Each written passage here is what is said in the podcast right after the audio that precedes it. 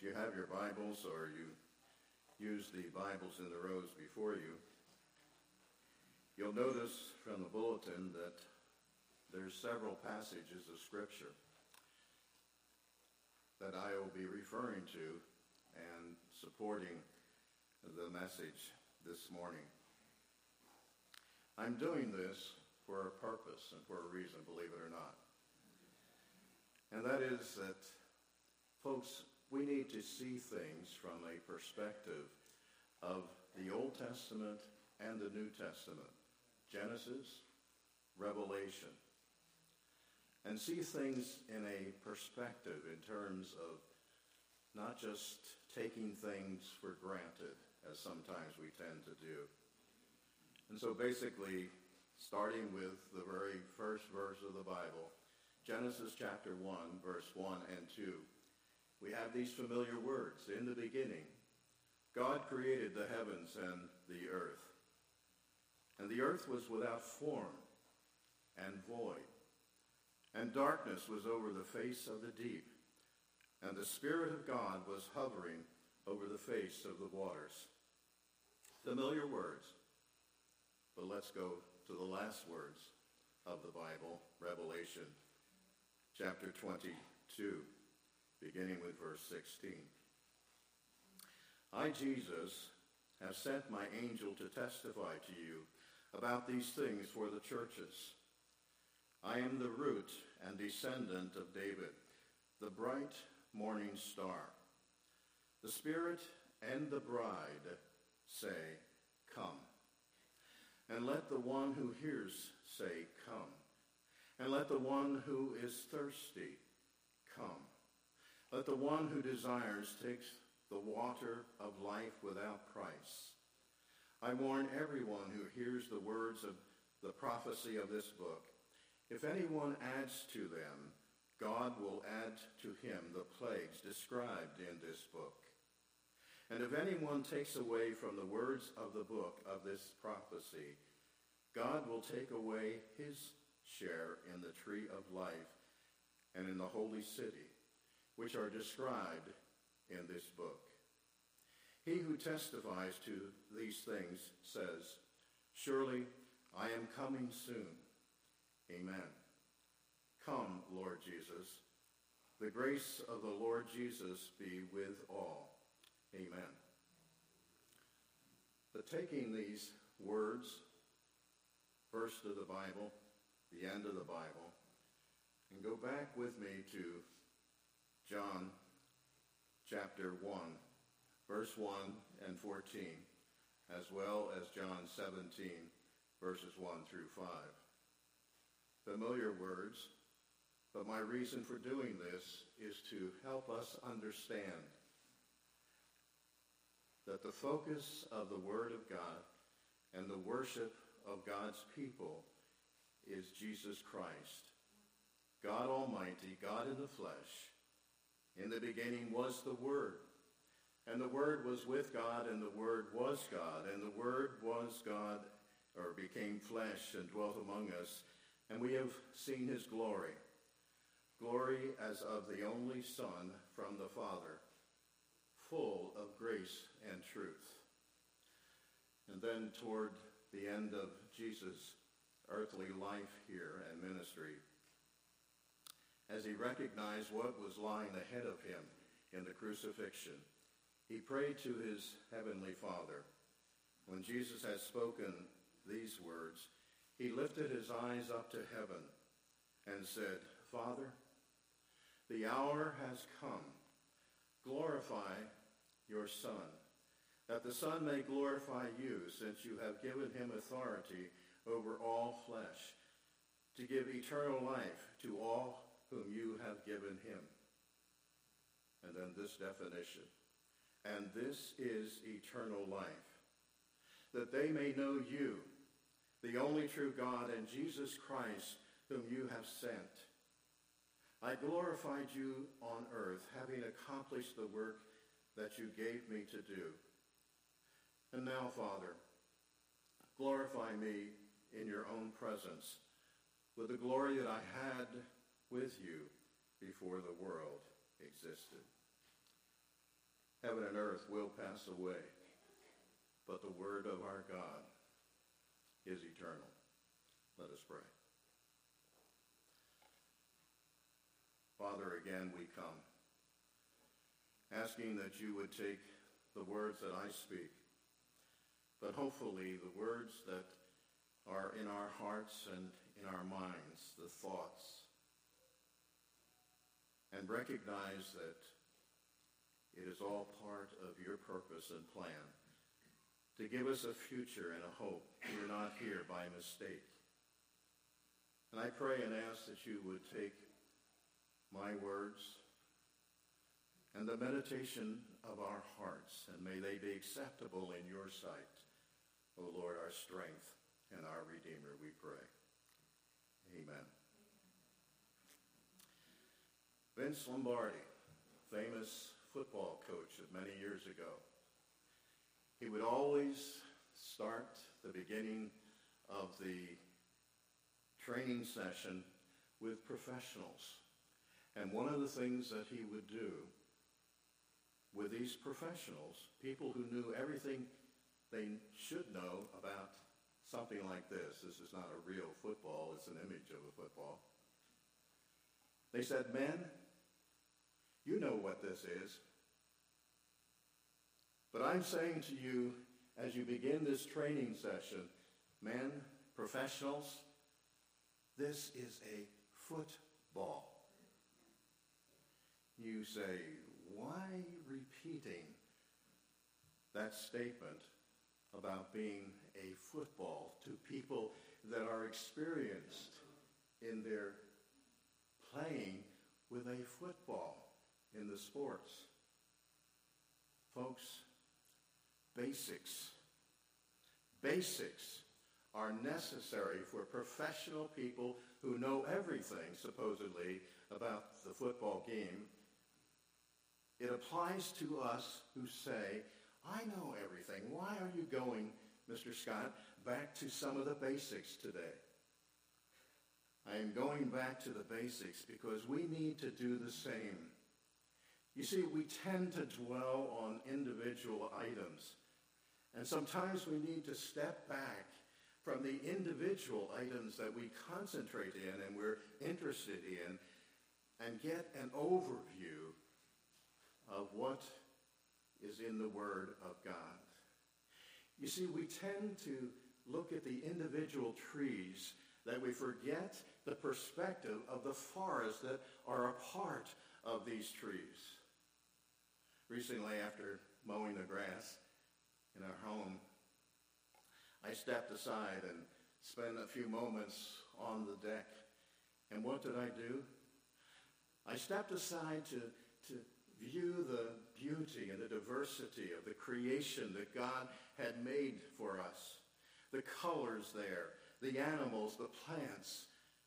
In other words, we need to stop back from, step back from time to time, and we need to smell the roses.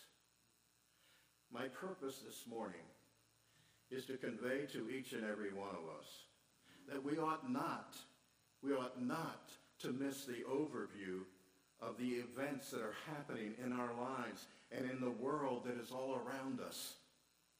And view at these perspective elements and events, seeing things from a godly and a biblical world and life view. We say oftentimes in our studies and our considerations and conversations that we know the final authority is the Word of God. But yes, we say those things. But do we put those things that we say in practice on a daily basis? Do we say, yes, the final authority is the Word of God in the way that I live and the way that I think? In the circumstances that happen to all of us, no matter what our age, young or old, the relationships, the events that happen here in the United States, and the wars and rumors of war that happen all around the world, the circumstances, the events that are happening in our lives, do we really have a world and life view in terms of the way that we think and the way that we live? We are to be a people that think and live in a godly and a biblical way. In Acts chapter 17, verse 11, familiar and, beautiful words that are a good reminder to all of us, and that it says, Now these Jews were more noble than those in Thessalonica. They received the word with all eagerness, examining the scriptures how? Daily? Examining the scriptures daily. The final authority to these Bereans there in Acts 17 is to see whether or not the things that the Apostle Paul said were true. We ought to do likewise. We need to step back and consider the basics. An overview of the scope of Genesis, Revelation, Old Testament, New Testament, and how God created all things. And the special creation was male and female, created in his image and his likeness. But our first parents disobeyed God. And God gave a promise as he was describing a curse that would come as a result of that disobedience, a promise that there would be a male child that would come and would cr- crush the head of the serpent, the prince of the power of the air, according to Ephesians chapter 6. That serpent would affect the heel of Christ Jesus, but it would not be effective. Genesis, we come to the book of Revelation, and we have a promise that God gives at the end of the book of the Bible. And he said, the Spirit, listen, the Spirit and the bride, the church of Jesus Christ, have a responsibility to make a declaration about the gospel the good news of Jesus Christ, the answer to the problems and the circumstances that we are to experience, but we are to share with others in this world that are hiding from God. The good news is Christ is alive. This is the heart of God.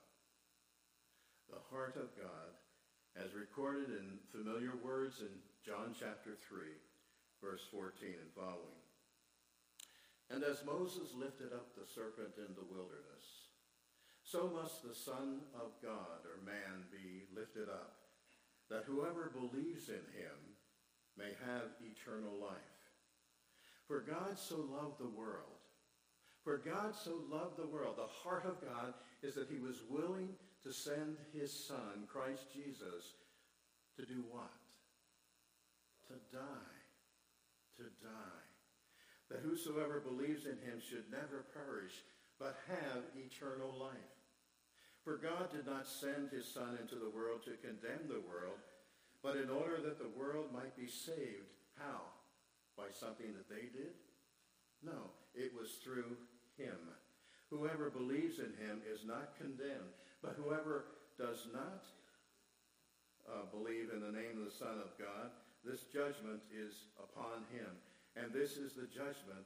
The light has come into the world, and men love darkness rather than light. Why?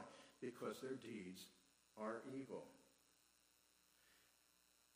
They hate the light and does not come to the light, lest his works should be exposed. But whoever does what is true comes to the light so that it may be clearly seen that his works have been carried out in God. Familiar little children's chorus. Jesus loves me. This I know. Why? For the Bible tells me so. Where does the Bible tell us about these things? Basic things? It's not something that you're not familiar with, but sometimes we need to be reminded. We take things for granted. Is the person I think it was John Hall who said, we need to catch fish fresh every day. We need to have the gospel fresh every day. Jesus loves me. This I know, for the Bible tells me so. How do I say that? Genesis. In the beginning, in the beginning, God created the heavens and the earth.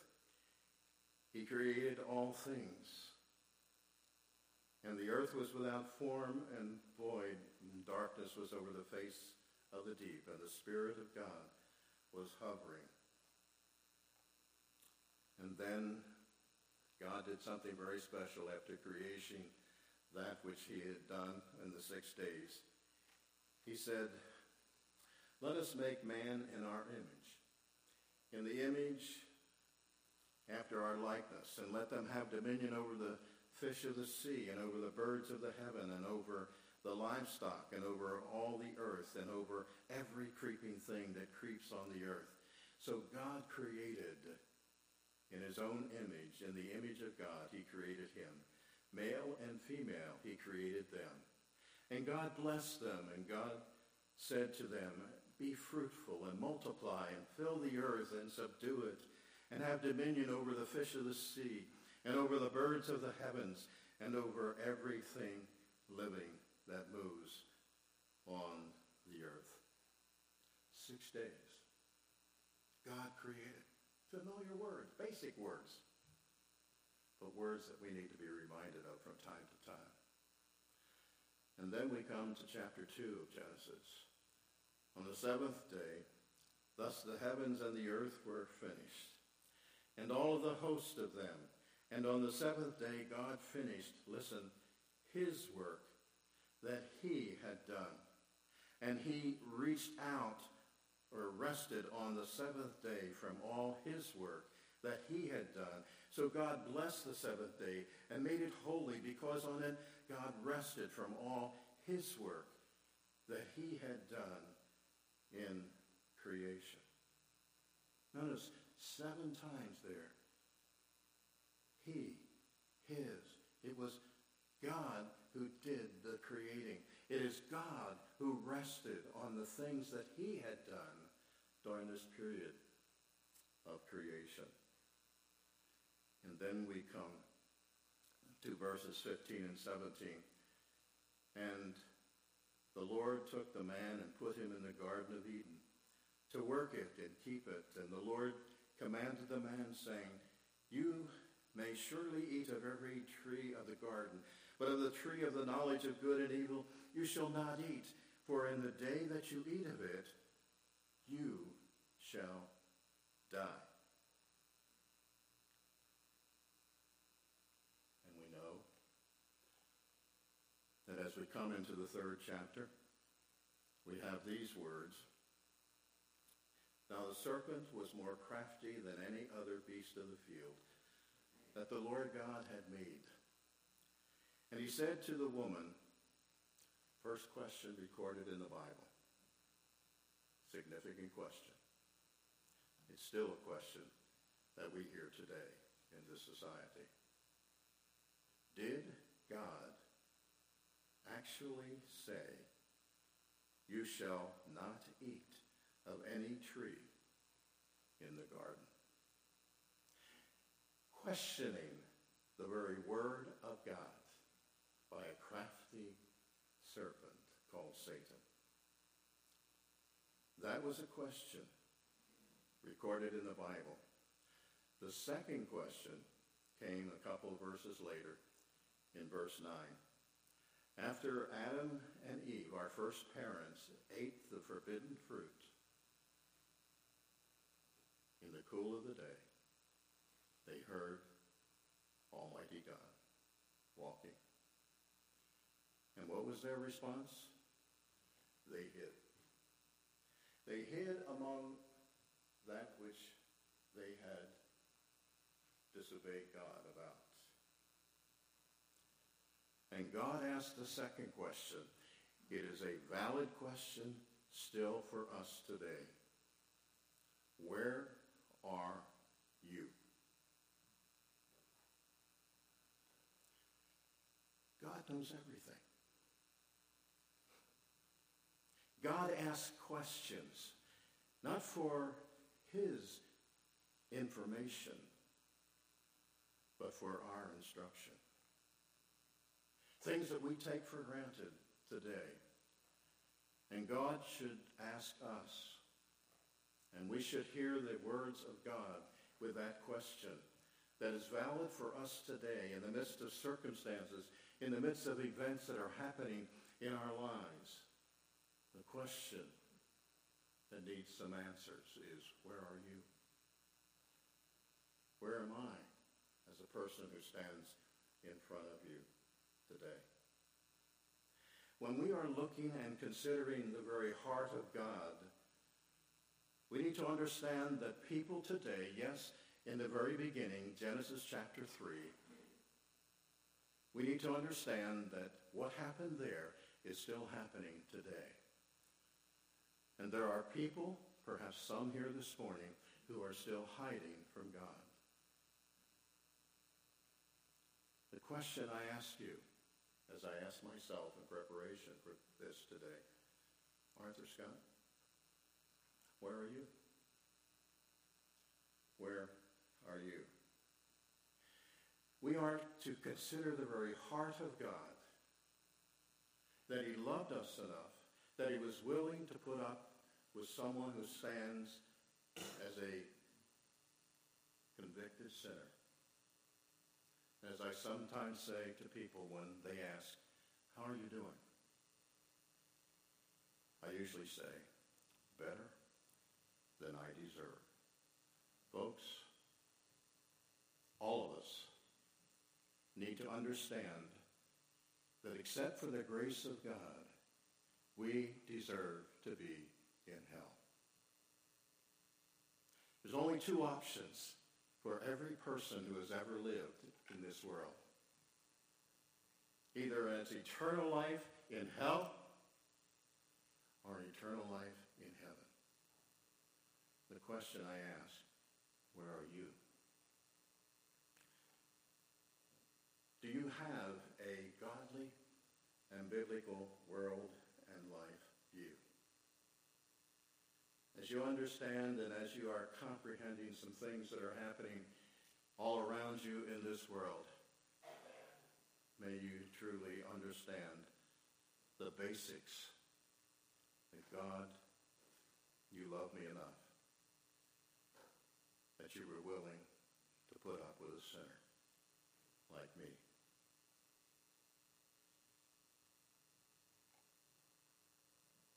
Revelation.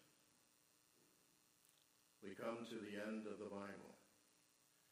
And the promises of God here in Revelation 22 is, I have sent my angel to testify to you about these things for the churches.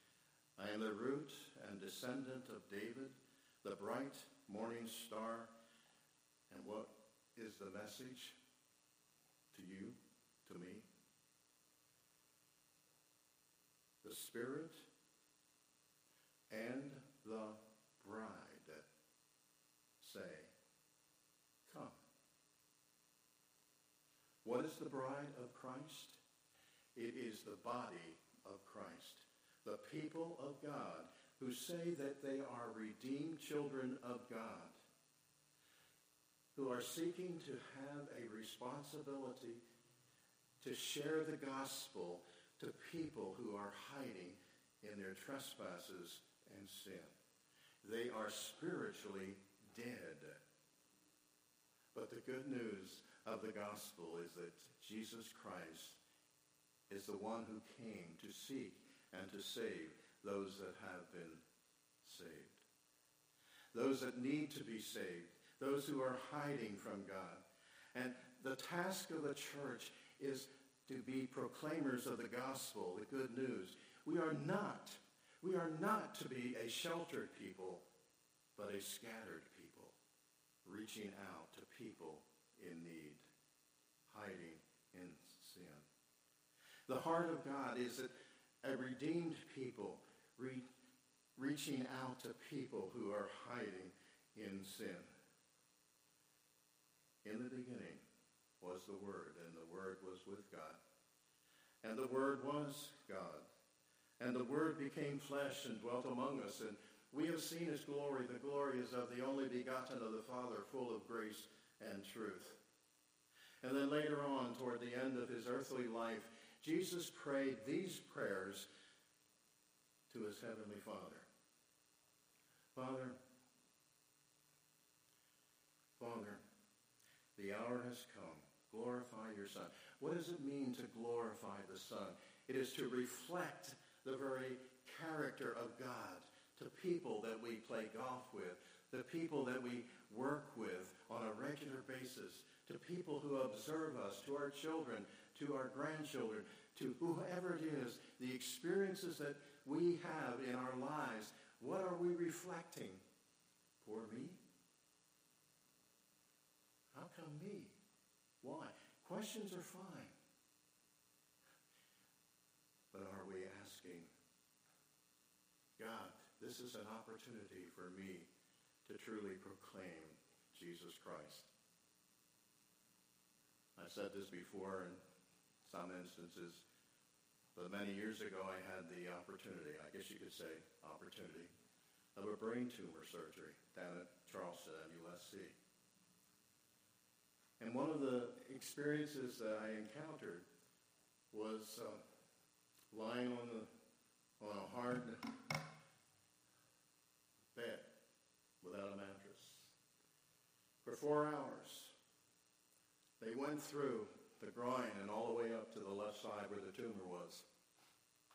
And they said at a certain point, we are at a critical stage in this surgery. Do not blink your eye. Do not move. And during that experience, it was hard for me. Hard for me. But it was an opportunity to proclaim. You say that at that time you were pastor of Faith Presbyterian Church. You believe these things, Arthur Scott, but here is an opportunity to put it into practice. Are you glorifying God? That was my experience. I've had many others as well. Jesus Christ came to seek and to save his own. He did that in the book of Genesis. They hide from God. They hid from God. He went after them. He gave a promise, a promise in that curse. You will crush the Son of God will be crushed. You will heal or hurt his heel but he will crush your head. Jesus Christ came and he said, this is eternal life. That they know you, the only true God, and Jesus Christ, whom you have sent. We are to be involved in the work of God, not our priority. The motto of Faith Presbyterian Church is to know Christ and make him known. Where are you? Are you hiding from God? Do you have a godly biblical world and life view? In the front of our bulletin, there is the statement, and it's repeated here on the wall from time to time. The heart of God. The Presbyterian Church is committed to making disciples making disciples. The command of God is, as you are going, participle, make disciples.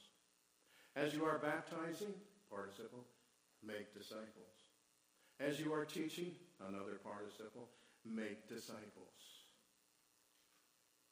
Sharon and I have made many trips overseas, not because we're talented or because we have the abilities, the experience, but we are seeking to be involved in something that is a very heart of God. Ordinary people. Seeking to share with people that we can't speak their language, but hopefully we can give to them a message and a different perspective concerning the good news of the gospel, the truth from the heart of God. Insignificant people like we are who become significant people in need. And one of the things that we did, we took consider a trinket, a flashlight, whether you see it or not, but State Farm, keychain. Battery runs out after a period of time. What do we do? We throw it away. But this insignificant trinket that we use, we take for granted as Americans, has been very helpful for people that needs some light. In a world that doesn't have the electricity that we take for granted. They have dark hallways. They have to kind of stumble up the stairways to get to their, their places where they live. Insignificant, but significant to people. Another experience. Something that was on the streets there in Ukraine. A spike. And my wife picked it up and brought it back to where we were staying at the time and and I put it in a suitcase. And when the suitcase was opened, the inspector took a look at this spike and said, said, Jesu Christo. Automatically, this insignificant, dirty, rusty spike was used to make a proclamation of the glory of God. Another trip, this is when we lived out in Colorado. Went over to the Far East, where the Vietnamese people were classified as boat people leaving Vietnam, going to Hong Kong. And what did they do? As they wanted to leave the country of Vietnam, they took some IV tubing and they created a pineapple. Excuse me. Or a fish. Insignificant things that we tend to throw out. I'm saying all this to say that there are people that are hiding from God. And we are to share with people that I do not know, you know. People expect me to have the answers. But you have a responsibility to proclaim the good news, the gospel to people that I will never rub shoulders with. Where are you? God, remember, doesn't seem to call the equipped. Rather, he equips the called. Life is more accurately measured by the lives we touch than by things we acquire. Where are you? Where are you? May we be people who have, by the grace of God, been recipients of God's grace and giving to us a new nature in Christ, not by anything that we have done or not done, but by the grace of God alone, not by works, lest any of us boast, but rather it is by the grace of God we are redeemed. Some basics, yes, but sometimes we take these things for granted. I started with two questions. Did God really say? And where are you? I conclude with two other questions that are significant in answer to that question, where are you? If you were to die today, if you were to die today, you don't know. I don't know. Who holds the keys of life and death? Not Arthur Scott. Not any of you. If you were to die today, where would you be? going back to two options heaven or hell. That's it. Heaven or hell.